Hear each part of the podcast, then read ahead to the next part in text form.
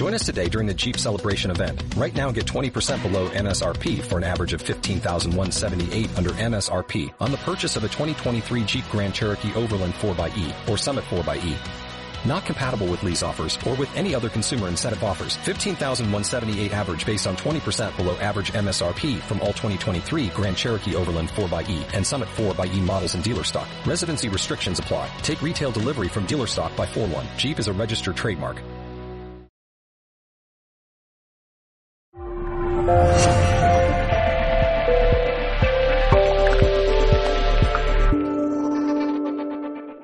Mi nombre es David Iraña, no sé si me conocéis o habéis oído hablar de mí en alguno.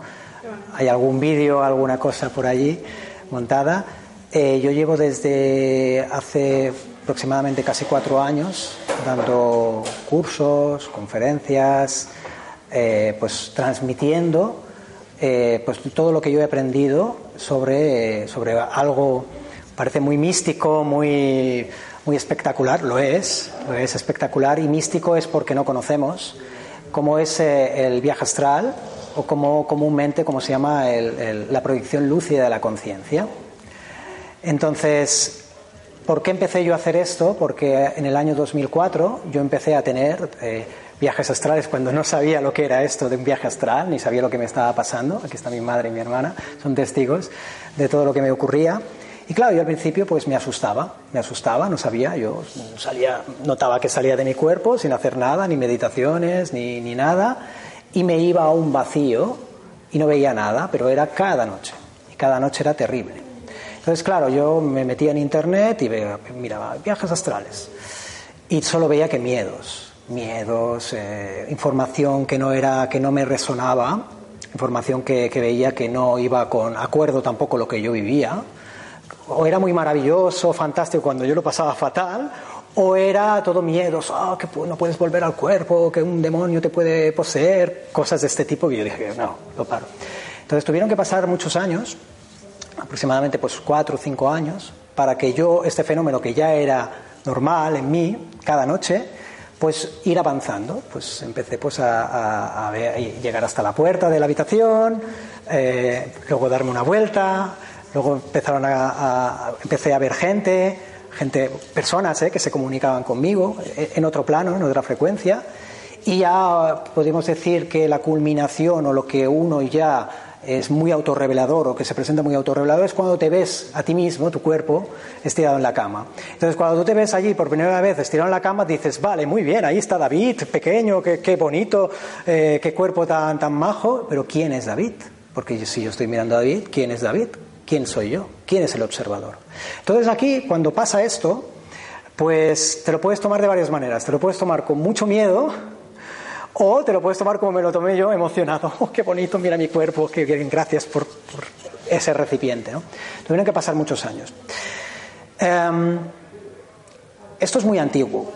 Muy antiguo. Podéis ver en la historia, pues en la antigua Grecia, lo reflejaban con un pájaro que se llamaba Ba, en los jeroglíficos. De hecho, los faraones tenían muchísima información, estaban totalmente apasionados con el mundo de los sueños, porque ellos tenían desdoblamiento astral, sin ningún tipo de duda, y lucidez, porque la diferencia es tener la lucidez, o sea, darte cuenta que estás dentro de otro espacio, y estás sintiendo, estás viviéndolo. Entonces ellos podían ver tendencias de futuro, porque se pueden ver tendencias de futuro, y podían saber incluso los próximos faraones, qué podía pasar, ¿no? Y estaban obsesionados con eso, por eso lo reflejaban con un pájaro llamado Ba.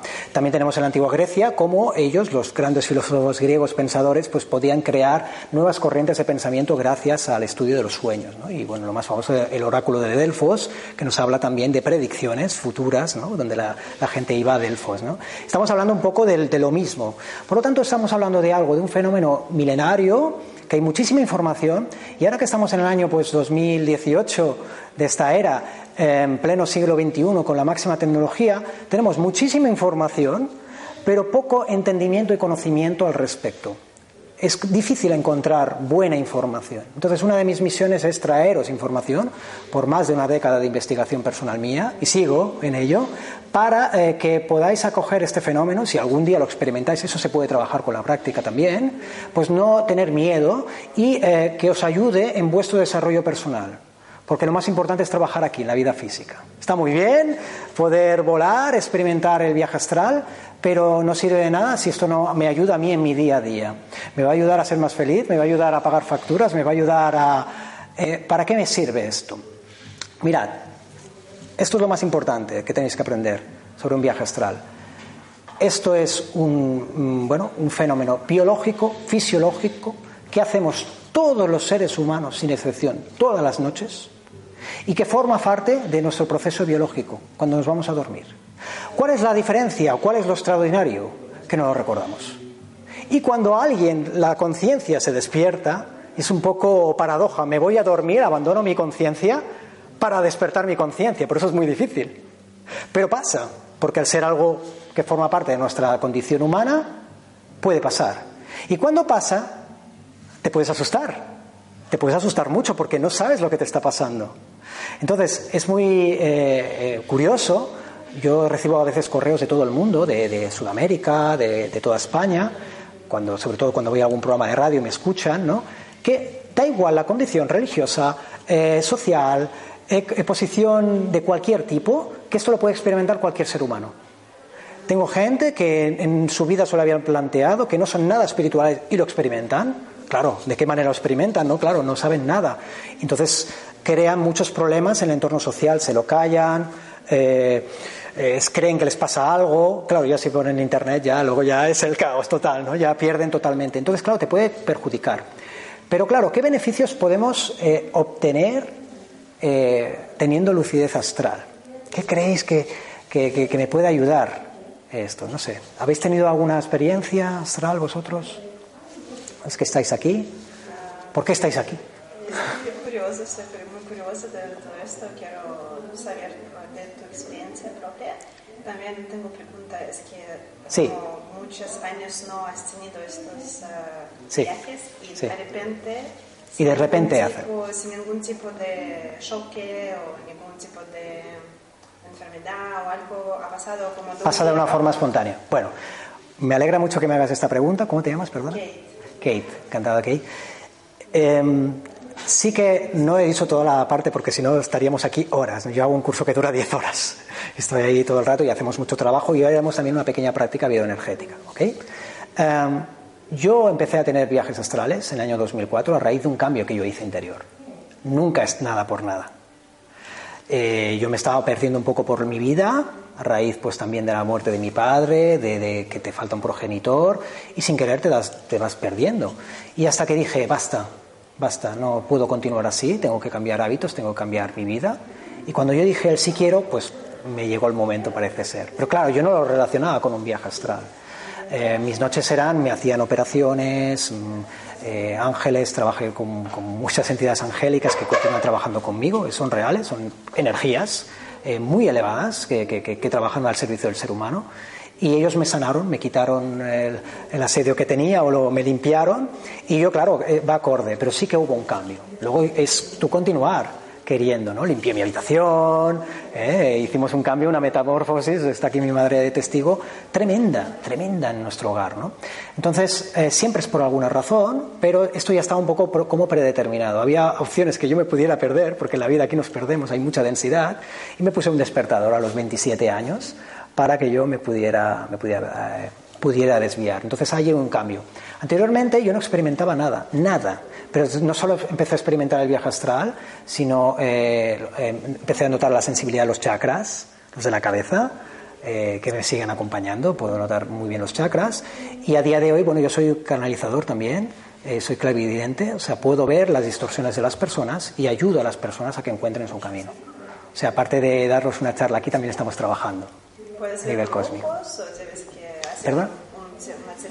¿Hay que hacer una terapia en paralelo o puede ser con ojos, por ejemplo? Mira, yo sobre todo cuando salgo del cuerpo, ahí es cuando veo a la gente, a los guías, si se quieren presentar, y ahí saco mucha información de las personas. De hecho, ya hemos hecho esta charla aquí, porque las cosas muchas veces se programan como teatros fuera del cuerpo, en otros planos dimensionales, para luego plasmarlos aquí. Es como un entrenamiento y luego lo plasmamos aquí en el plano físico, ¿no? Yo tengo la habilidad de captar, se capta con sentimiento, a la persona. Es como si estuviera on, estaría todo el rato escaneando y entonces hago off, ¿no? Y puedo vivir la vida, ¿no? Pero si hago on, puedo escanear a la persona, puedo detectar. Y luego hay un sentido interno que todos tenemos, que es la imaginación, que se subestima la palabra imaginación, pero es un sentido interno que tenemos dormido. Y ahí le damos imágenes, ¿no? Por eso se pueden incluso ver tendencias, se pueden ver imágenes, ¿no? Y eso pues pasa de forma automática, ¿no? Pero esa base de trabajo, de práctica, cuanto más trabajas de forma personal, pues eso se despierta. Porque me ha tocado, nada más. No soy ni mejor ni peor, todos tenemos estos sentidos. Lo único, pues hay momentos determinados para trabajarlo. Si yo no viviera lo que he vivido, solo, con mis guías. Luego también estuve, cuando ya tenía un control, a cabo de 8 o 9 años, fui a instituciones científicas para entender los procesos, que os hablaré un poquito de todo. Estuve en contacto con científicos en Brasil y yo quería conocer de forma científica cómo funciona todo esto, por qué pasa el mecanismo bioenergético, para encontrar una lógica, porque si no encontramos una lógica no podemos luego seguir avanzando. Entramos mucho en la superstición, y nos falta información. Y aún así estamos en pañales de todo esto. Y que en Brasil lo tienen científico, es que es verdad, sí. Que ellos dicen sí. Que científicamente... Sí, en Brasil están muy avanzados, hay un organismo que se llama ELIAC, Instituto de la Conciencia, que ellos tienen sedes en todo el mundo y enseñan esto. Yo los conocí aquí en Barcelona. Lo único que yo quería explicarlo desde mi experiencia, no desde una base solo científica de lo que digan ellos, ¿no? O sea, desde mi experiencia, para poder llegar a un tipo de público también diferente, que pueda llegar a una persona, a lo mejor un médico, como vienen a veces médicos, o una ama de casa, o niños, o quien sea, ¿no? Sí, ciencia todavía no puede explicar meditación muy bien, o estado de meditación. Bueno, el problema es que hay mucho cuántico. Hay mucho cuántico, por eso ahora la física cuántica está en auge, porque todavía no tenemos las fórmulas para poder observar, para poder plasmar todo, ¿no? Pero ahora ya se ha creado una cosa que es la química cuántica, incluso la química es cuántica, ya se está creando, ¿no? Tenemos muy poca información al respecto de forma pragmática, ese es el problema, Pero por eso es muy importante la experiencia. Si vosotros tenéis un viaje astral de forma lúcida, ellos os pueden explicar historias, ya lo que habéis vivido, porque no tiene nada que ver con un sueño. A explicar un poco las diferencias, lo que puede ser, ¿no? En los procesos, y es totalmente experiencial y autorrevelador, porque lo vais a vivir como que estamos aquí hablando, incluso más nítido incluso. Sí, es como si tú has vivido ya algo en esta manera fuera del cuerpo y después vuelves y vives lo mismo dentro del cuerpo, sí. La experiencia la misma dentro del cuerpo aquí en tierra. Parece muy aburrido vivirlo otra vez, lo mismo que has vivido antes. No es aburrido, no, pero bueno, tampoco no te vas a acordar, no es fácil. Mira, la proyección astral, que decir que no es fácil controlarla. De hecho, mucha gente que tiene miedo de quedarse por ahí, no, lo difícil es quedarte lúcido por allí, porque tenemos que partir de la base que es una dimensión emocional. Por lo tanto, si tú te emocionas mucho, vuelves al cuerpo. Si te asustas, vuelves al cuerpo. Entonces, mantenerte lúcido y ver las experiencias. Y lo que tú estamos hablando de tendencias de futuro, esto se te da si haces méritos para que se te dé. Si no, hay conciencias más maduras que te amparan y te dicen, esto no lo vas a ver o esto no puedes hacerlo. Se pueden hacer viajes en el tiempo. Yo he intentado irme a ver con 7 años y no me han dejado. Lo haré el año que viene, probablemente, con 42 años, me dijeron. Yo intenté con 38, me tiraron un cubo de agua, me hicieron volver al cuerpo y me dijeron, ahora el David de 37, 38 años no puede ir a ver el David de 7, lo harás con 42. Y yo, bueno, pues el año que viene. Hago 41 este año, pues me queda un año para poderme ver en el pasado. Y esto es muy interesante porque nos tenemos que plantear quiénes son los guías. ¿Podríamos ser nosotros mismos, multidimensionalmente, viéndonos a nosotros mismos en el pasado y ayudándonos? ¿No te ayudarías a ti misma, Kate? Si fueras tu propia guía, en un estado de conciencia superior, ahí lo dejo. Ahí lo dejo. Sí, mira, tampoco se te da todo, se te da la información que tienes que saber para poder hacerlo. ¿Por qué hago esto? ¿Por qué me complico la vida? Me costó salir un poco del armario, ellos lo saben. Que se va a enterar mi jefe, se va a enterar mis amigos que no entienden nada de espiritualidad, que hago esto, que estoy loco, ¿no? Pero cuando sabes tu propósito y sabes que lo tienes que hacer porque hay un propósito mayor, entonces pues todo cobra sentido. Y soy muy feliz de estar aquí, por ejemplo, ¿no? Colaborando con este festival fantástico. Entonces Todo se te va dando a medida que tú vas haciendo méritos. ¿Cómo hacemos méritos? Primero con el atrevimiento. Es como saltar un poco al vacío, ¿no? Porque no hay lógica en algunas cosas, pero dices, bueno, pues me dejo llevar, ¿no? Pues esto es lo que hay, ¿no? Y bueno, yo me podía haber quedado en la superstición, me podía haber quedado en lo que yo vivía al principio, pero dije, no, bueno, no me asusto, bueno, lo voy a intentar entender, ¿no? Poco a poco, y me voy a alimentar de fuentes buenas, ¿no? De lo que pueda. Lo que pasa que la propia experiencia es tu gran maestro, ¿no? Sobre el tema. Entonces, ¿cómo tú intentas volar más lejos, por ejemplo? No siempre puedo ir a donde quiera. Me dejan a veces un espacio para poder hacer. Por ejemplo, en este ejemplo, ¿quién te ha tirado el agua? Los guías, mis guías. Mis guías, mis amparadores. Pues todos tenemos un... Mira, los guías, la palabra guía, es que poner etiquetas son conciencia, son gente, son personas, que son un estado conciencial más evolucionado, acorde a tu estado conciencial, pues con tus padres, ¿no? Te guían. Entonces, si algo no es bueno para ti, cuando tú estás en el camino, porque yo siempre comento que lo más difícil es estar en el camino. Una vez estás en el camino hay que dejarse llevar por la vida y sorprenderse. Efectivamente, hay que sorprenderse porque la vida te va llevando hacia lo que es mejor para ti, y hay que estar muy atento y hay que trabajar, y aquí nadie te va a regalar nada, nadie te va a venir a salvar, hay que trabajarlo, y se empieza con el día a día, con lo que te ha tocado hacer, lo pequeño, lo mayor, hacer lo mejor que puedas. Siempre, ¿no? Simplemente es eso, ¿no? Entonces, vosotros preguntaréis, ¿y cómo puedo conseguir yo un viaje astral? ¿Para qué me va a servir? ¿No? Queda muy místico, ¿no? Porque también está la parte gótica que quiere saber, que hay una parte buena que es la búsqueda, porque tenemos que buscar, porque si no buscamos no avanzamos, pero podríamos decir que lo más apropiado sería efectuar una búsqueda sin buscar. Esto es un poco contradictorio, ¿no? Busco pero no busco. Efectivamente es lo que he comentado. Sería, me dejo llevar por los acontecimientos, pero tampoco me obsesiono. Porque os digo sinceramente, yo no he estado obsesionado con esto, no he buscado, he seguido mi trabajo, tengo un niño maravilloso de 8 años, entonces... ¿A qué has dedicado antes? Bueno, yo he hecho muchas cosas, no sé por dónde empezar, he sido actor, he sido cantante, he sido comercial, ahora tengo un trabajo de oficina que lo compagino pues con sesiones, con mis cursos, soy coach para deportistas de élite, la vida me va llevando por muchas cosas, ¿no? Porque tenía que experimentar muchas cosas para poder luego hacer lo que tengo que hacer, ¿no? O sea, no tengo un oficio definido, podríamos decir que soy comunicador, pero lo dejamos ahí, ¿no? Y viajero astral, consciente, lúcido. Entonces la diferencia de los viajes astrales, de hacerlos o no hacerlos, todo el mundo lo hace, eso tenerlo claro, todas las noches tú sales del cuerpo, pero la diferencia es que no nos acordamos, es el grado de lucidez, entonces ahí es lo interesante. Si yo me puedo acordar, ya no tengo dudas. ¿Y qué beneficios podemos encontrar? ¿Qué creéis que te puede beneficiar? Si tú tienes una proyección astral lúcida, ¿qué beneficios te puede reportar? No sé, tú mismo. Tengo una proyección astral. ¿Qué crees que puede ser bueno para ti esto? El tema del papel, pues la apertura de conciencia, ¿no? La pista. Una apertura de conciencia. Te preguntas como la que te hiciste tú, si yo me estoy viendo, quién es ese que ve y quién es el que miro. Mira, hay una cosa muy importante a título personal que yo incorporé, que fue perder miedo a la muerte. Porque no morimos nunca. Muere el cuerpo, muere una identidad, pero nosotros como conciencias no morimos. Y otra cosa que aprendí también es que el cuerpo descansa, nosotros como conciencias nunca. Nosotros como conciencias seguimos operando. ¿Habéis oído la frase, no sé si te ha sonado, es muy típica aquí en España, que es consultar con la almohada? Tú tienes un problema, estás allí con tus cosas ahí, y dices, bueno, me voy a dormir y mañana ya veré. Y luego por la mañana te encuentras con la solución o lo ves de otra manera.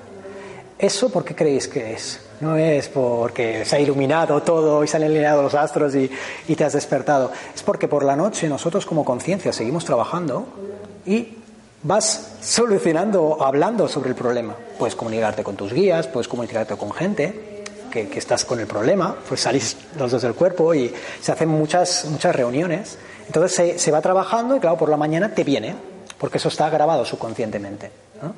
Pues imaginaos... Si podéis salir del cuerpo y no solo que os venga como creéis que es casual, sino acordaros que habéis hablado con esa persona o que habéis hablado con ello y que habéis estado trabajando en el tema. Cambia mucho, ¿no? Es como llevar una doble vida, una triple vida. Yo he habido noches que estaba horas fuera del cuerpo y volvía.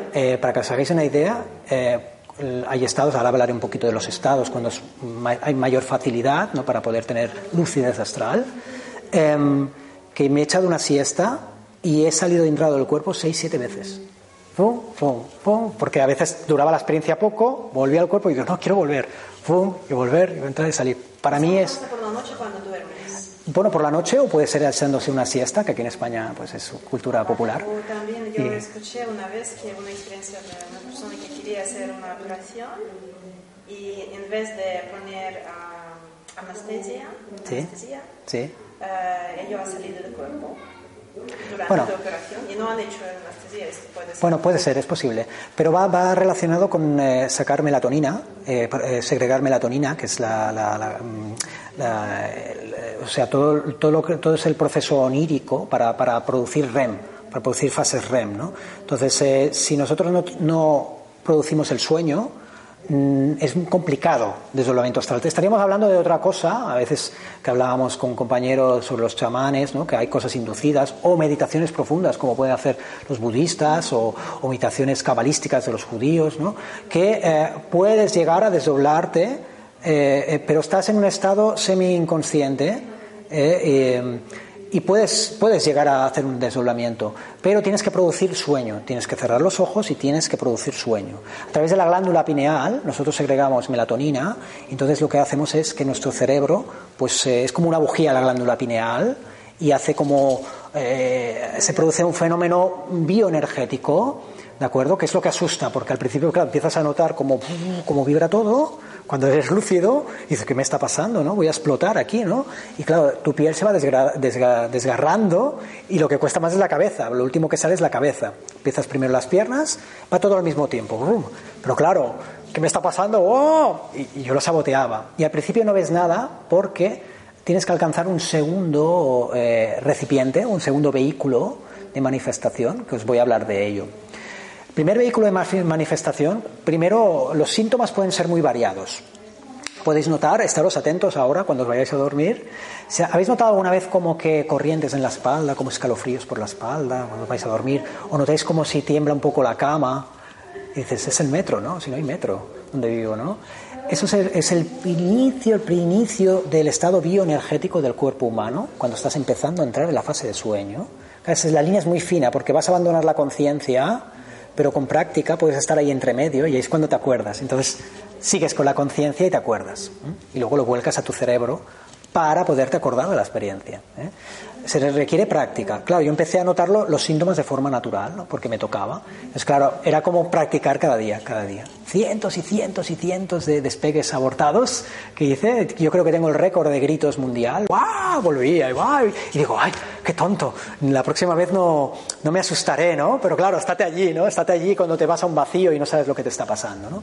Entonces, alguna vez algún guía me sacaba, notaba como unas manos me sacaban del cuerpo porque costaba a veces la cabeza, ¿no? Para sal, ¿no? Sal y ve lo que hay, ¿no? Entonces, cuando ya ves, es diferente. Esto es como ir con una calle oscura que no has pasado nunca. Y es oscuro. Y dices, uy, yo por ahí no voy. Pero claro, si pasas de día y la conoces, aunque sea oscuro, puedes pasar, ya es cruzar. Cuando cruzas, pues a lo mejor hay un faro, hay una luz, una farola, y ya te alumbra más la calle. Pues eso es un poco lo mismo. Hay una zona oscura, que es el primer vehículo de manifestación, que se llama vehículo energosómico, que es una prolongación de tus chakras, que ahí no ves nada, y claro, tú empiezas a notar que empiezas a temblar, que empiezas a notar zumbidos en los oídos. Se le llama también el despegue, porque parece como turbinas de avión. Yo noto esto, yo ya tengo mi estrategia para saltarme este paso, porque aunque esté muy acostumbrado, no es muy agradable, no duele ni nada, pero impresiona, ¿no? Y ahí es la fase donde muchísima gente se queda, lo experimentan de forma natural, se quedan y lo bloquean, y de uy, esto no, entonces lo bloquea, tu conciencia te protege y no lo vuelves a vivir en tu vida. Entonces, claro, para volver ahí, cuesta mucho porque tú mismo te has bloqueado. Tienes que hacer cambios en tu vida espiritual, en tu manera de pensar, y si te llega el momento. Hay que decir una cosa muy importante, no se está más evolucionado por salir del cuerpo de forma lúcida. pero sí que va acorde con el desarrollo de la persona. ¿Ok?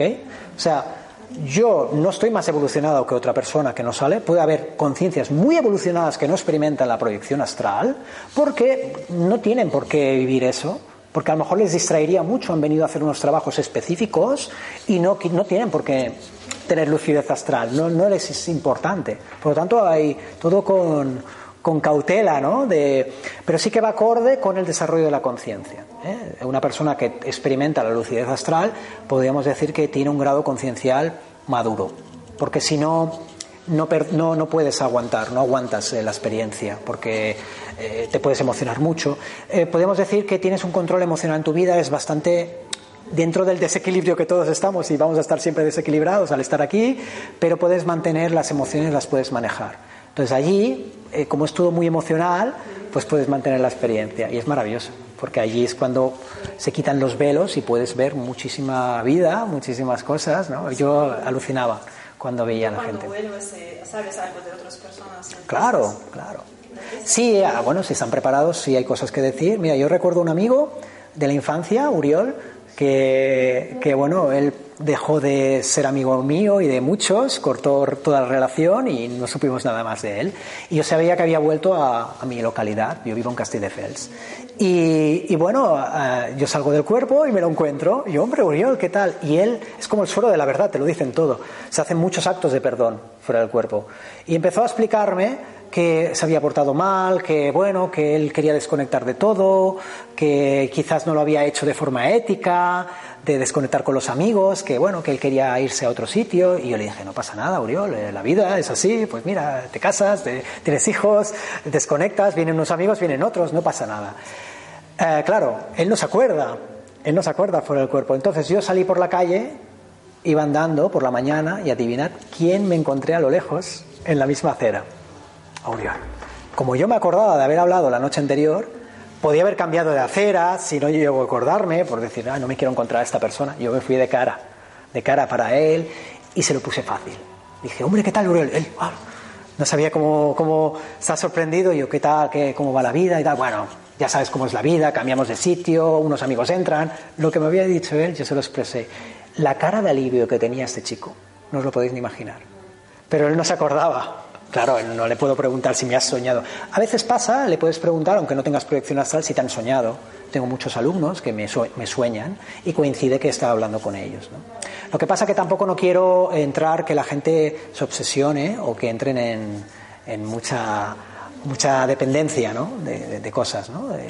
Pero el fenómeno existe y es real. Tengo muchísimos casos. Tengo otra experiencia, por ejemplo, de que las cosas pasan antes en el astral que en la vida física. Yo normalmente cuando salgo del cuerpo, pues salgo en mi localidad, en Castelldefels, me doy una vuelta por ahí, volar, es lo mejor, es la experiencia más maravillosa que puede vivir uno, ¿no? Yo soñaba con ser como un superhéroe, como Superman, y lo he logrado porque vivo la experiencia y me la llevo aquí, ¿no? Y volar, desafiar la gravedad, ¿no? O atravesar paredes, ¿no? Que también es muy interesante, un poco extraño a veces, ¿no? Y yo recuerdo que había una tienda, una zapatería, que bueno, no era una zapatería, era un comercio de ropa en el plano físico, pero en el astral había un supermercado, y digo, bueno, no es exactamente igual, aquí hay un supermercado. Claro, mi sorpresa fue que al cabo de 4 meses o 5 meses, se traspasa. La zapatería, bueno, el comercio se traspasa, y adivinad qué crearon, un supermercado. Por lo tanto, a veces no se pueden comprobar las cosas, pero sí que hay muchas cosas, paralelismos en el mundo astral que luego se producen en el plano físico. ¿Pero el dinero también? El dinero, mira, es muy curioso, porque yo a veces veo, ahora entraré un poquito en lo que veo y cómo se comportan los seres que habitan allí, ¿no? Porque ellos crean ese entorno, ¿eh?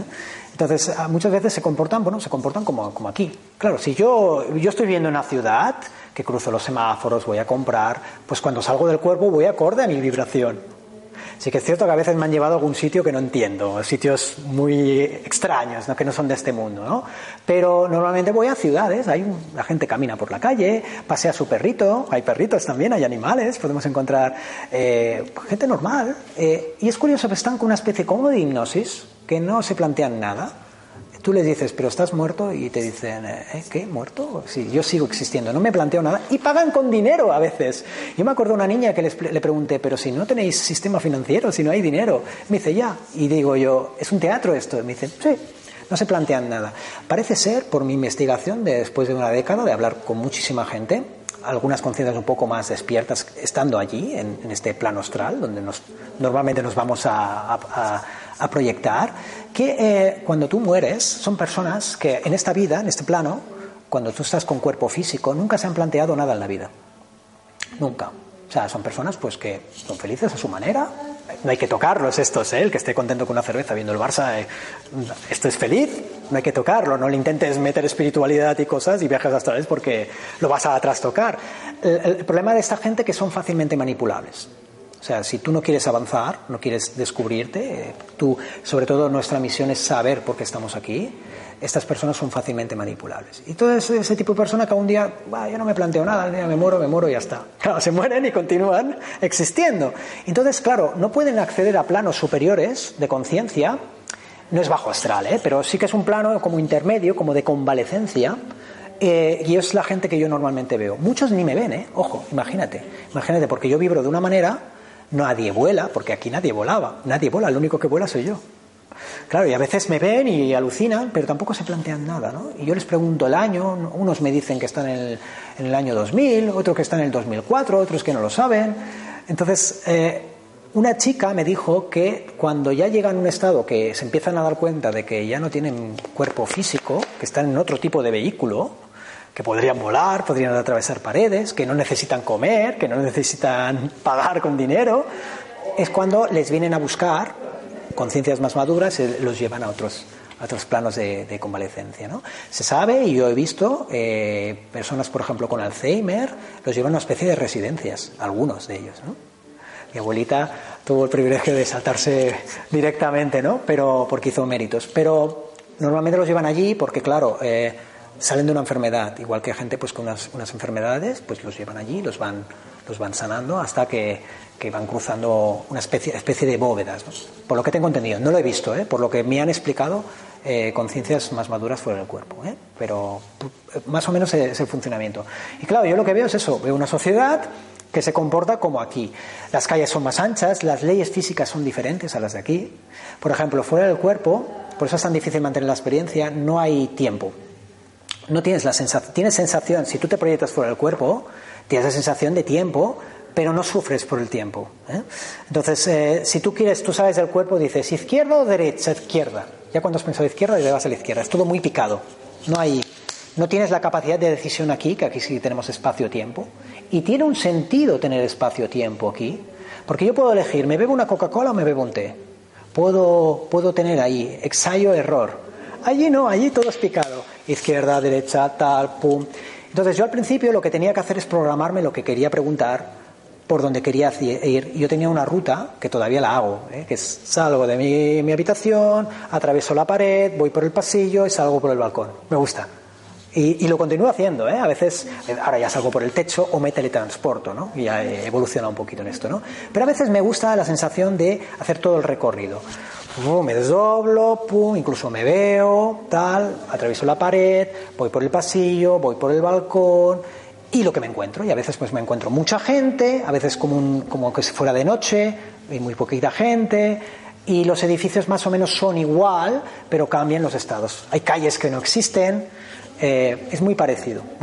Por lo tanto estamos hablando de que hay una vida, que hay conciencias, y estamos hablando que estás en un universo diferente.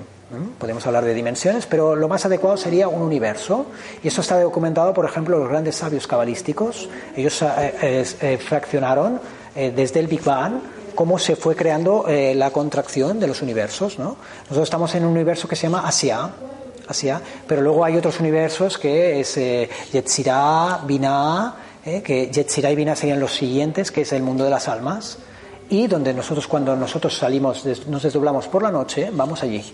Nuestra naturaleza es espiritual, totalmente. Bueno, de hecho esto es energía. Somos energía, pero la máxima contracción de energía son átomos. Estas células es la máxima contracción. Y estamos en un espacio, es un universo de máxima contracción, que es el universo de Asia, como decían los grandes sabios cabalísticos, ¿no? Entonces, cuando nosotros nos vamos fuera del cuerpo, vamos a otro universo, que es Yetzirah, y todavía existe la dualidad, existe la oscuridad, y es un universo totalmente emocional. Entonces, claro, allí se reflejan también nuestras emociones y el subconsciente, pues a veces las pesadillas, muchas veces no es que hayan entidades que te estén atacando, que también puede haber alguien que te puede pegar un susto, pero no hay que tener miedo de eso, es simplemente que nuestro subconsciente muchas veces prolonga eso. Tenía una alumna que tenía muchas pesadillas, muchísimas pesadillas, y yo le dije, a ver, ¿cómo te vas a dormir? Pues nada, pues ¿qué cenas? Ah, pues yo ceno tal, cual, poco de todo, ensalada, muy bien. ¿Y qué ves? ¿Televisión? Sí, veo televisión. ¿Y qué ves? ¿Cine? ¿Qué tipo de cine? Bueno, me gusta la acción, pero acción, terror. Oh, terror. O sea, te vas a dormir con una película de terror. ¿Qué ves? Y me dice, bueno, la última vez vi una película que se llama La Purga. ¿Y La Purga? ¿De qué va esto? Oh, es una película que es un día que se puede matar. Yo, wow, vaya alimento que te estás dando, ¿no? Oh, veo El Exorcista. Y dices, madre mía, te vas a dormir con eso. Entonces, claro que ves demonios y ves cosas y tal, ¿no? Y ella, le atacaban, entidades le atacaban. Y yo le dije, olvídate de todo esto, cambia tu pensanidad, cambia tus pensamientos, aliméntate pues de otro tipo, de sentido del humor, de música. Mágicamente, después de ir a años de psicólogos y de terapias de sueños y tal, esta persona ya no tiene más demonios, no le atacan los demonios, mágicamente. Pero ella no sabía esto, que no sabía. Porque están las personas, el mundo está dormido, nos movemos por piloto automático, es toda una reprogramación. Es una cosa, es más lógica que hay, ¿no? Sí. Pero, pues claro, tenía un sentido, claro, lo que me decía, bueno, le tuve que sonsacar que veía este tipo de películas, porque al principio no me lo aceptaba, no, veía un poco de todo, que yo veía ahí hay una distorsión, ¿no? Y entonces ahí te das cuenta de que realmente, pues claro, sí que es posible que pueden haber conciencias que no sean tan benevolentes, se quieran dar algún susto y lo que hacen es robarte la energía, nada más, ¿eh? Te puedes sentir un poco más cansado por la mañana, pero nada más, no pasa nada, ¿eh? No te puede ocurrir. Nosotros, en nuestro grado conciencial, una persona que está, podemos decir, psicoparacomatosa, que se suele decir, que son drogadictos o gente pues que están inducidos por drogas, ¿no? Que están mal, estos sí que tienen riesgo de los atrapan, pero es que estos ya están atrapados, por eso se drogan y tal, porque se les llama asedio, ¿no? Son conciencias que están en otro plano que alimentan la energía. Son como el yonki de fuera, de extrafísico, igual que hay aquí, pues hay yonkis extrafísicos y se alimentan, y claro, les cuesta mucho quitar esos asedios, ¿no? Pero nosotros no tenemos que temer a esto, ¿no? Pues si hay posibles ataques o lo que sea, pues es como aquí en la vida, ¿no? Pues, pero te puede pagar algún sustito de estar más cansado, pero ya está. Hay mucho mito en esto de tener miedos al respecto al salir del cuerpo. Mucha gente bloquea la experiencia, que es maravillosa y autorreveladora, por el hecho de, es que no me quiero ir, y si no vuelvo. No, es que tú sales todas las noches, es como ir a comprar el pan. Es que aunque tú no quieras, vas a salir. Lo único que no te acuerdas. Si te vas por muchas horas y te olvidas del cuerpo, ¿qué pasa? No te olvidas. Nunca te olvidas. Y si alguna vez te pasa... Hay algo muy interesante que yo no quiero olvidar mi cuerpo, por ejemplo. No. Estás ligado totalmente al cordón de plata, estás ligado a tu cuerpo. De hecho, si tú ya accedes a tener ese grado de lucidez, te das cuenta de la importancia que es vivir con un cuerpo humano. Porque vas a saber, os voy a revelar un secreto, que nosotros evolucionamos aquí con el cuerpo humano. O sea, se puede ayudar mucho en el mundo de las almas, pero no se puede evolucionar. Te quedas con lo que has trabajado en un cuerpo físico. Por eso volvemos para rectificar cosas, para equilibrar y ayudar al equilibrio del mundo. Esas son las misiones que venimos. Para nosotros, pero también para el mundo. ¿Tienes proyección para el mundo? ¿El qué? Como tienes una proyección para el mundo en general, ¿cómo, qué va a pasar en el mundo? Bueno, está escrito, está profetizado. El mundo, hay una auténtica guerra entre la luz y la oscuridad, no os voy a engañar. Hay una densidad impresionante y igual que sube la luz, sube la oscuridad, eso está claro. Y hay una guerra encubierta. Lo que pasa que sí que vamos en una tendencia lo que me dicen, lo que me han ido explicando, estamos en una era mesiánica, por eso decirlo, ¿no? Donde el despertar de la conciencia se está haciendo más latente. De hecho, se están cumpliendo los plazos. Cosas que yo recibí hace 10 años, 12 años, se están cumpliendo, ¿no? A medida que nos acercamos ahora a la década del 2020, 2030, vais a ver, va a haber mucha más selección con la información. Van a disminuir mucho los gurús. Los buenos, los que den información auténtica, estos van a perdurar. Y la gente va... Hay demasiada información. Es como hemos sacado todos los libros y ahora hay que seleccionar la información de cada uno. Entonces, el que no sea auténtico, el que lo haga por el ego, este se va a quedar allí. Pero también hay energías que les interesa. Y tienen su camino. Cada uno hace su camino. Pero el que trabaja desde el corazón, desde el punto de vista evolutivo, al servicio suyo y el de las personas, va a poder seguir caminando por la escalera y se van a ver en los próximos años una tendencia muy grande de luz. Claro, vienen tiempos convulsos, porque claro, es como ponerle alcohol a una herida, ¿no? Uf, escuece, ¿no?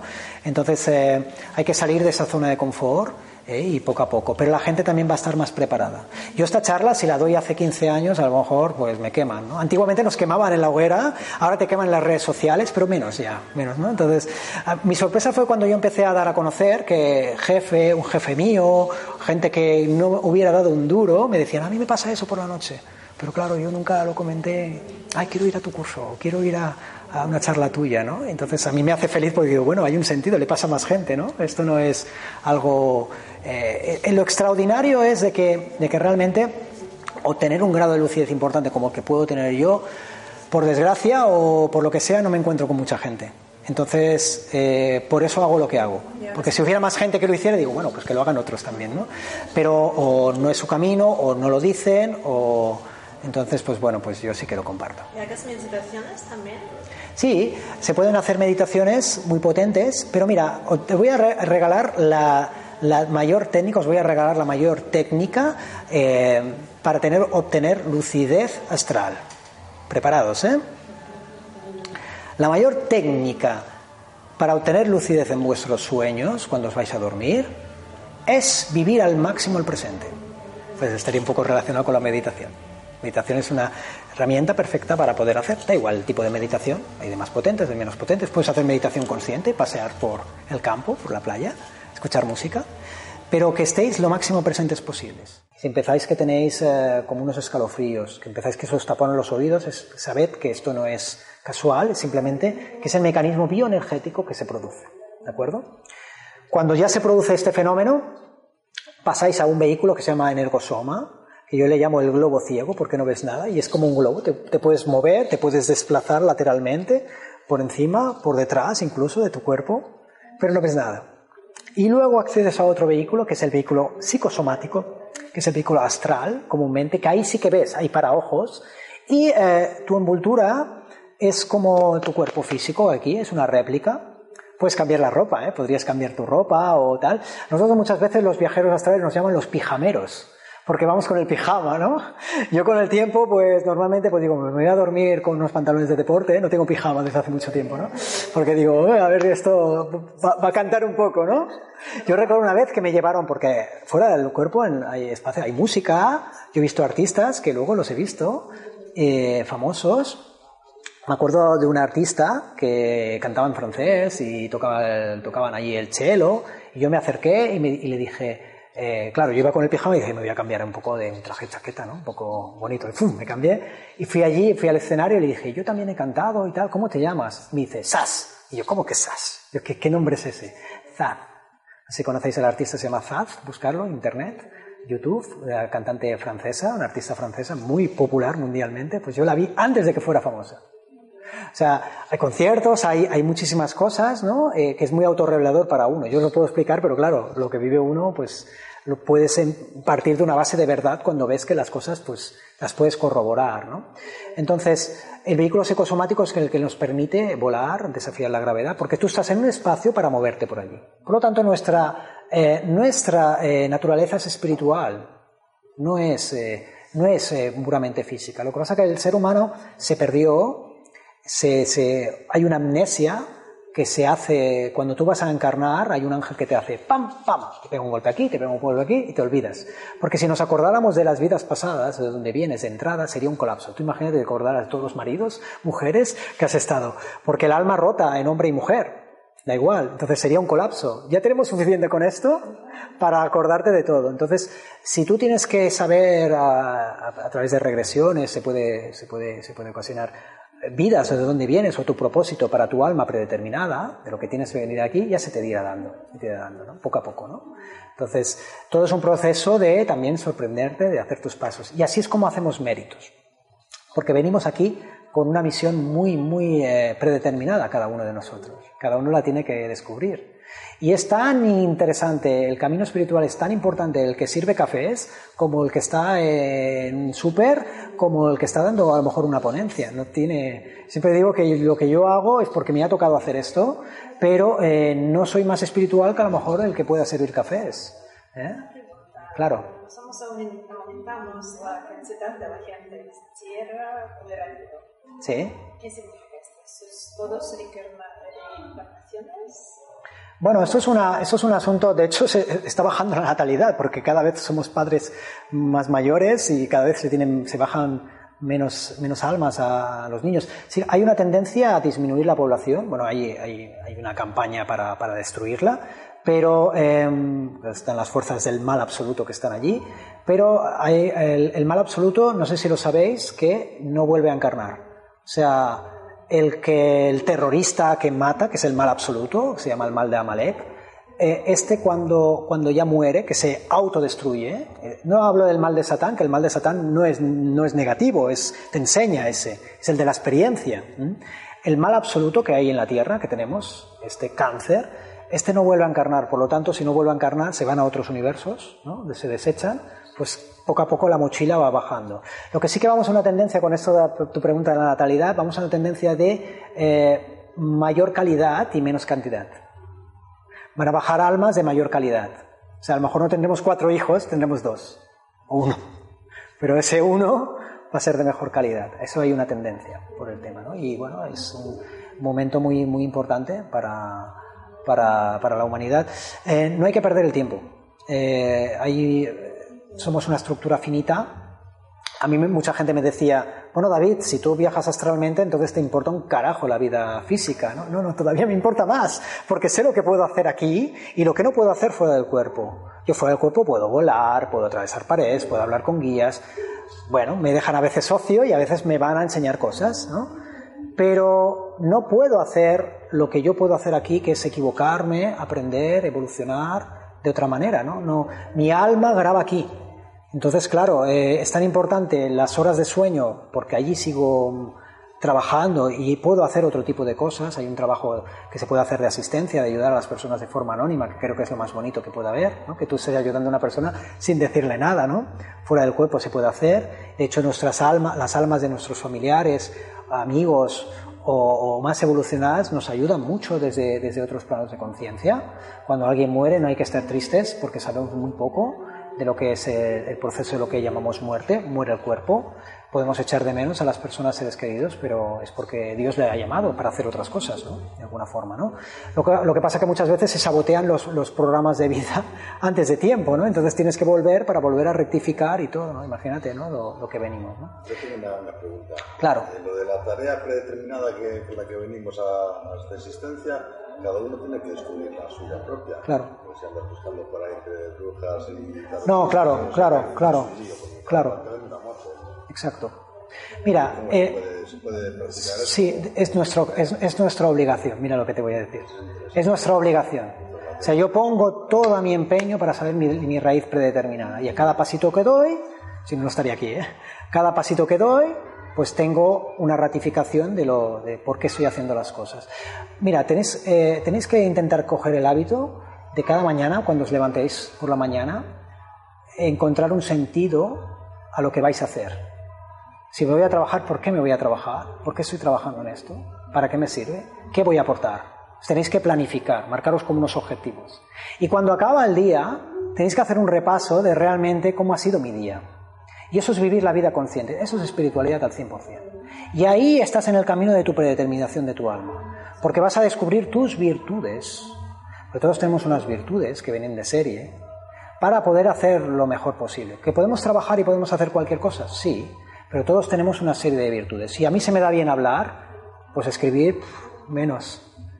¿Puedo aprender a escribir? Sí, puedo aprender a escribir, pero me va a ocupar un tiempo, ¿no? Entonces voy a ir primero a potenciar mis virtudes para luego lo otro poderlo también potenciar paulatinamente cuando me vaya tocando. Y hay una cosa muy interesante, cuando una persona sabe una virtud, aunque sea una sola, nunca más entra en depresión. Nunca más. Entonces ese es el camino, te vas conociendo. El problema es la falta de información. Si tú te sientes infeliz, aunque sea una cosa en tu vida, hay algo ahí que no funciona. Algo estás haciendo mal. Hay algo ahí, hay una distorsión que tienes que identificarla y rectificarla. La infelicidad te lleva a un camino de felicidad, pero primero tienes que pasar por la infelicidad. Y el mal hay que aceptarlo. El mal es tu profesor. Es un ejemplo también de que tú quieres entrenar en el gimnasio, te quieres poner fuerte, contratas a un entrenador personal y el entrenador personal te empieza a dar, bueno, hoy vamos a, Kate, un pastel de chocolate para ti. Y tú, wow, qué bien estoy. Pero tú lo has contratado para un entrenador personal, para hacer gimnasia. Ahora bien, el entrenador personal, el bueno, te hace sudar. Y lo vas a pasar mal, muy mal. Pero vas a conseguir lo que has venido a hacer, ¿no? Entonces, ¿qué es mal? ¿Qué es bien? El mal te puede enseñar a encontrar tu camino. Y la infelicidad viene por falta de conocimiento. Es lo que hablamos, ¿no? El buscador, hay que hacer una búsqueda sin buscar. Sí, está muy bien, ¿eh? Puedes ir a un tarotista, puedes ir a un... Hay que sentir si es auténtico o no es auténtico, porque no olvidemos que ese tarotista también es humano, por lo tanto también hay una distorsión en él, ¿eh? Entonces, yo contaditos con los dedos, ¿eh? Conozco mucha gente, contaditos con los dedos, gente auténtica. Normalmente es curioso, porque esta gente auténtica no son bastante maestros encubiertos, no los vas a ver en muchos medios de comunicación, también hay gente muy buena, que se tiene que dar a conocer, pero lo notas que lo viven, ¿no? Yo todo lo que os estoy explicando es mi pura verdad, mi pura verdad. No me estoy inventando absolutamente nada y lo doy siempre con el corazón. Primero todo con el corazón. Entonces, porque si no, no es interesante. Es marear, me estaría engañando a mí mismo. Entonces, ¿qué pasa? Que hay que tener también cuidado, hay que discernir con la información, pero no os creáis nada, experimentadlo todo. Yo os puedo dar una información, un camino. Yo hago cursos y lo que hago es un camino, pues para que las personas tengan una guía. Ojalá lo hubiera tenido. Yo estoy haciendo un curso que a mí me hubiera gustado cuando yo empezaba a proyectarme, no sabía lo que me estaba pasando, que me hubieran dicho, mira David, esto que estás viviendo, que no ves nada, es la primera fase del primer vehículo de manifestación. Hubiera acortado mucho. Pero por otra parte, si no lo hubiera hecho por mí mismo, no me hubiera hecho fuerte. Porque a mí ya me pueden venir con miedos que yo sé lo que hay, lo que tengo, lo que vivo. No me vengas con miedos, con que me puede pasar algo o lo que sea, porque para mí es algo natural. Es tan natural que a veces tengo que bajarme 2 o 3 marchas y decir, bueno, vamos a empezar A, B y C, que es esto porque ellos lo saben, ¿no? Pero para mí es algo como salir a comprar o salir, me como unas bravas. ¿Y tu madre y tu hermana ya pueden hacerlo? Mi hermana ha tenido algunas experiencias, sí, curioso. Experiencia de proyección lúcida, experimentando esto de la vibración, de la turbina, como si fuese un avión que está a punto de despegar. Es uno de los síntomas más comunes. Y la sensación aquella de que como si te fueras al vacío, de la sensación de... Claro, asusta mucho, tú imagínate, asusta ¿dónde mucho? Voy? ¿Dónde me voy? Sé lo que tengo que ser y me decidí y fui directamente a pasar al universo, vi planetas, estaba flotando en el espacio, vi planetas que no he visto en mi vida y fue también. No he llegado a verlo, pero esto volvió otra vez y lo que decía él del miedo, de la sensación aquella de vacío, yo creo que mi subconsciente lo bloqueó de alguna manera y proyección he tenido una más y nunca más. Y nunca más, ¿pero por qué? Por eso, porque yo creo que es de mi cuerpo mismo, mi mente, me habló que me da cosa, me da miedo, o también porque no es mi camino y lo he experimentado varias veces y ya está. Sueños lúcidos he tenido bastantes, pero saltándome el paso del despegue, pero ya está. Mira, si me permites, hablando de sueño lúcido, porque hay mucha confusión. ¿Qué es un sueño lúcido y un viaje astral? Estamos hablando de lo mismo. La diferencia es el grado de lucidez. el porcentaje de lucidez. Un sueño lúcido es cuando tú te despiertas dentro del sueño y de alguna forma puedes, estoy soñando, pero todavía no tienes el control todavía de la experiencia. Lo manejas, pero no eres del todo consciente de que te has proyectado, que está tu cuerpo durmiendo en otra dimensión. Claro, estamos hablando de un 20% de lucidez, aproximadamente. 20-30%. Cuando tú tienes una proyección lúcida de la conciencia o un viaje astral, estamos hablando de un 70-80%. Cambia mucho, Cambia muchísimo. Y si tú experimentas todo el proceso, la sensación, me desdoblo, me puedo ver, estoy en la habitación, atravieso paredes, y luego incluso vuelves al cuerpo, notas cómo vuelves, yo lo he experimentado muchísimas veces. El sueño lúcido también te desplazas del cuerpo para el sueño. Claro, el sueño lúcido es tú estás en la dimensión astral, es lo mismo. Lo único que lo que tú vuelcas a tu cerebro de la experiencia es un 20% de lucidez. No eres del todo, todavía eres un poco marioneta. Todavía es un poco, te dejas un poco llevar, No puedes decidir del todo. Estás dentro del pasa que no hay que tener miedo porque tus guías ya te ayudan y si te metes en líos, pues eso. Si alguna vez os levantáis que os duele la espalda, un poco más cansados, ¿no? Es porque os han dado por todos lados o habéis estado de cháchara por ahí y claro, pues el cuerpo físico no descansa del todo, ¿no? Podemos decir que nosotros necesitamos dormir. Fíjate que podemos estar muchos días sin comer, sin beber, pero dormir no, te mueres, es increíble, ¿no? Los científicos todavía no saben muy bien por qué, ¿no? Y es porque nosotros necesitamos captar la energía del exterior, de los mundos astrales y regenerar nuestro vehículo físico. Esto es como un coche, como tú estás dentro de un coche y tu conciencia sale, pero tú no eres esto, ¿bien? Sí, más o menos, ¿no? Yo siempre lo pongo así, ¿no? Cuando lo pones el motor en marcha, pues sería el sistema en ralentí, el sistema bioenergético, y cuando se pone en marcha, pues es cuando avanzas, ¿no? Cuando ya desencarnas es cuando el vehículo ya está atrofiado, y el motor ya no funciona, pero claro, tú cambias el coche, pero tú continúas existiendo, ¿verdad? Pues esto es un poquito igual, cambiamos de vehículo. El cuerpo muere y se vuelve ahí. Después hay más cuerpos, hay más personas en el mundo, ¿de dónde vienen? Pues se dividan esta energía, ¿sabes?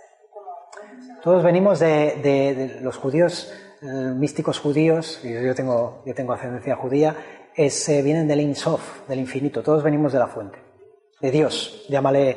Pasa que decir la palabra infinita, Dios, ya es limitarlo. Pero bueno, necesitamos nuestro esquema mental ponerle alguna palabra, Yud-He-Van-He se le llama, Hakadosh Baruj Hu, tiene muchos nombres, ¿no?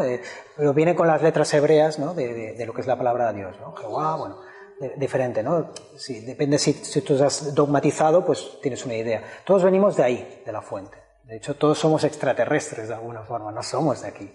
Lo que sí que es cierto que hay almas y predeterminadas que encarnan aquí, que no han encarnado nunca en el planeta Tierra, que vienen de otros mundos y quieren venir sabiendo que cuando van a encarnar se van a olvidar y que se van a distorsionar y vienen por amor, por experimentar y por ayudar a la raza humana para el avance. Y luego hay otros que han encarnado algunas veces, en el caso, pero vienen de fuera y, bueno, pues somos nosotros realmente todas estas almas, porque somos los que estamos un poco más despiertos, un poquito más despiertos. Puedes salir perdiendo si llegas aquí, no te acuerdas de nada y vienes del tema. Tiene que ser importante, yo me lo pregunto, ¿por qué vinimos?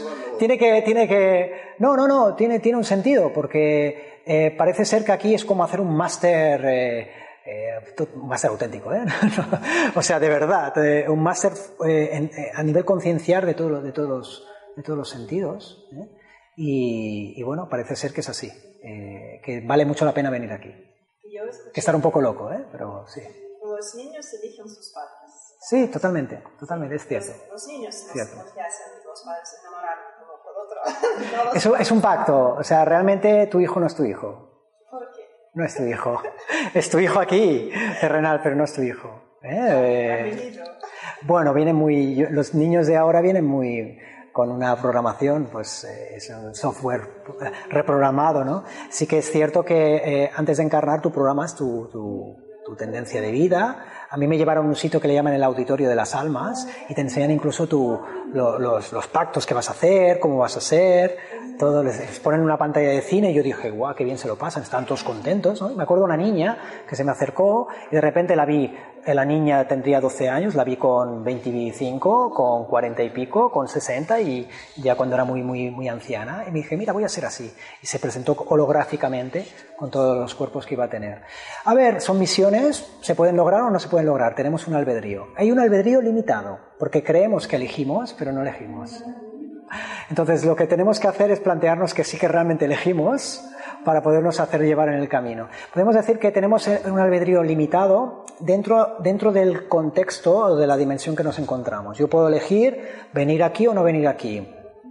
Puedo elegir, pero no puedo elegir realmente lo que me va a tocar vivir o lo que no me va a tocar vivir. A veces Dios nos tapa, nos cierra puertas, pero eso no significa que no estén cerradas para más adelante. Lo hacen para no perjudicar. Hay que encontrar los caminos para otras puertas para poder entrar, ¿eh? Y hay que aceptar cada momento. Por lo tanto, tenemos un albedrío condicionado y nuestra raíz como alma predeterminada en principio no te vas a escapar. No te vas a escapar porque te vas a sentir tan incómodo que no lo vas a poder soportar, ¿eh? Cuando llegas a un nivel de conciencia. Entonces hay que dejarse llevar, hay que dejarse, podemos decir, condicionar con las sorpresas de la vida y estar muy atento porque es muy fácil autoengañarnos y perdernos y creernos especiales y creernos que lo sabemos todo cuando no sabemos nada. Somos aprendices a sabios porque el que dice que es sabio es soberbia. De hecho, cuando los maestros auténticos vienen, se están poco tiempo aquí. Sí pueden llegar a un nivel de sabiduría importante dentro del contexto de terrenal, pero el maestro que viene se va. Y muchas veces son niños que mueren. Cuando ves un niño que muere, son maestros que luego se quieren ir, porque si se queda mucho tiempo van a generar a lo mejor karma y no quieren, luego tienen que volver a rectificar y se van por eso. ¿Otra vez? No entiendo. Dice que era un sabio que no quería generar. Muchas veces son sabios, no puedo generalizar, pero muchas veces un niño, cuando ves un bebé que muere, un niño pequeño. ¿Y qué piensas de Osho? ¿De Osho? Sí. Bueno, aquí no puedo opinar. Soy judío yo. Bueno, es toda información, hay corrientes de conocimiento muy interesantes, tanto la budista, védica, judía. Da igual, al final es hacer un clic. O sea, al final da igual donde te alimentes. Tú tienes que sentir lo que realmente tú te sientes bien, realmente, o lo que puede conectar contigo, porque puedes venir de vidas pasadas que a lo mejor has sido budista y a lo mejor ahí te sientes más cómodo. Y yo voy por la tradición judía, pero porque yo me siento judío, porque yo he sido judío, ¿no? Entonces voy por allí, me alimento de la fuente, pero al final vamos al mismo punto. ¿A dónde vamos? Para volver a casa, al Insof, al infinito, a la luz. Entonces tenemos que volver a casa, ¿no? Entonces, mientras hacemos nuestro camino, de paso, pues hacemos el camino, el rectificado global también, ¿eh? Porque en el momento que te estás ayudando a ti mismo, también estás ayudando a los demás. Y eso, no hay que hacer mucho más. Sí, simplemente hay que estar con el camino. Discernir muchísimo la información, no caigáis en miedos, sobre todo en esto. Si queréis profundizar, me podéis contactar. Yo estoy a vuestra disposición para todo, ¿eh? Soy un libro abierto. De hecho, yo todo lo que he aprendido en más de una década, y me he gastado mucho dinero en investigación también, he ido a sitios científicos, yo lo ofrezco nada, o sea, lo doy a la humanidad para que la gente pueda tenerlo, que pueda tener una guía y, bueno, pues que cada uno pueda hacer su camino, lo que les resuene. El tema de los cursos así que haces son in situ, son físicamente. Sí, sí, sí. Estamos en Barcelona. No, los hago, a mí me gusta al momento. Puedo hacer una sesión personal por Skype si vives muy lejos, claro, o por teléfono también funciona. Pero los cursos no, los cursos los hago presenciales, hacemos prácticas también, os enseño técnicas que yo creo que pueden ser válidas, es ir probando, ¿eh? Y os enseño todo. Os doy un dossier como este, que lo he confeccionado yo mismo, ¿de acuerdo? Con información. Y mirad, os quería enseñar un poquito los vehículos de manifestación. Este sería el primer vehículo, el energosómico. Eso es cuando tú notas los síntomas, no ves nada. Es como una unión de los chakras. Te desplazas y te puedes desplazar por arriba, lateralmente, ¿no? Esto podríamos decir que es el primer vehículo. Y luego ya pasaríamos, es muy rápido, es 1 y 2. Lo que pasa que al principio, cuando no se tiene práctica, te puedes quedar. Yo me tiré 4 años así. 4 años, viendo nada. Yo saliendo, bueno, otra vez empieza esto. Bueno, y volvía. Y wow, a veces gritaba, ¿no? Y tal. Y luego ya, este es el bonito. Este es el vehículo astral, ¿no? Que te desplazas. Este gráfico está, para mi opinión personal, en mi experiencia, está mal enfocado, porque siempre son las piernas y los brazos primero y lo último la cabeza, que es lo que cuesta, y lo he experimentado muchas veces, porque se prolongan las piernas, ¿no? Y a veces he bajado de golpe y la cabeza todavía no, ¿no? Y es cierto. Y luego, hablando con gente que lo ha experimentado de todo el mundo, todos hemos llegado al mismo consenso, ¿no? Entonces ahí ya el cordón de plata, os tengo que decir que es wifi, no se ve, ¿vale? Yo solo una vez lo vi en un espejo reflejado, y es como un tubito, efectivamente sale del chakra nukra, ¿de acuerdo? Y se prolonga hasta tu vehículo físico. Por lo tanto, esto es indestructible. Esto solo lo pueden cortar conciencias divinas. La muerte sería la muerte del cuerpo físico. Por lo tanto, esto es indestructible, es flexible, pero no se ve. Tú sales del cuerpo y ves a la gente normal. Se pueden ver un poco más con una luz diferente, ¿no? Porque el espacio físico es diferente, pero no se ve tan espectro, tan fantasmagórico, ¿no? Si estamos desnudos, sales del cuerpo desnudo. No, porque tú no vas a salir desnudo por ahí, entonces crearías algún traje o algo. ¿Por qué no? Lo que te sientas más cómodo. Bueno, sí, claro. Pero si tú vas por la calle no vas desnuda, ¿verdad? Con la gente. Tu conciencia te va... Sí, esa es una pregunta interesante que yo me planteé alguna vez. Digo, si duermo desnudo, porque a mí a veces también me gusta dormir desnudo, ¿no? Entonces digo, ¿qué voy a hacer? No, es curioso porque aparte eliges la misma ropa. Yo tengo un polo que me gusta mucho, que me lo compré en Irlanda, que hablaba con tu hijo, en Dublín, de la selección de rugby de Irlanda, y me gusta mucho. Y muchas veces salgo con esto y digo, pues si no voy con eso, pero me gusta. Y supongo que mi conciencia tiene como una memoria, entonces la refleja, es curioso. Sí, bueno, pues hemos acabado. Muchísimas gracias.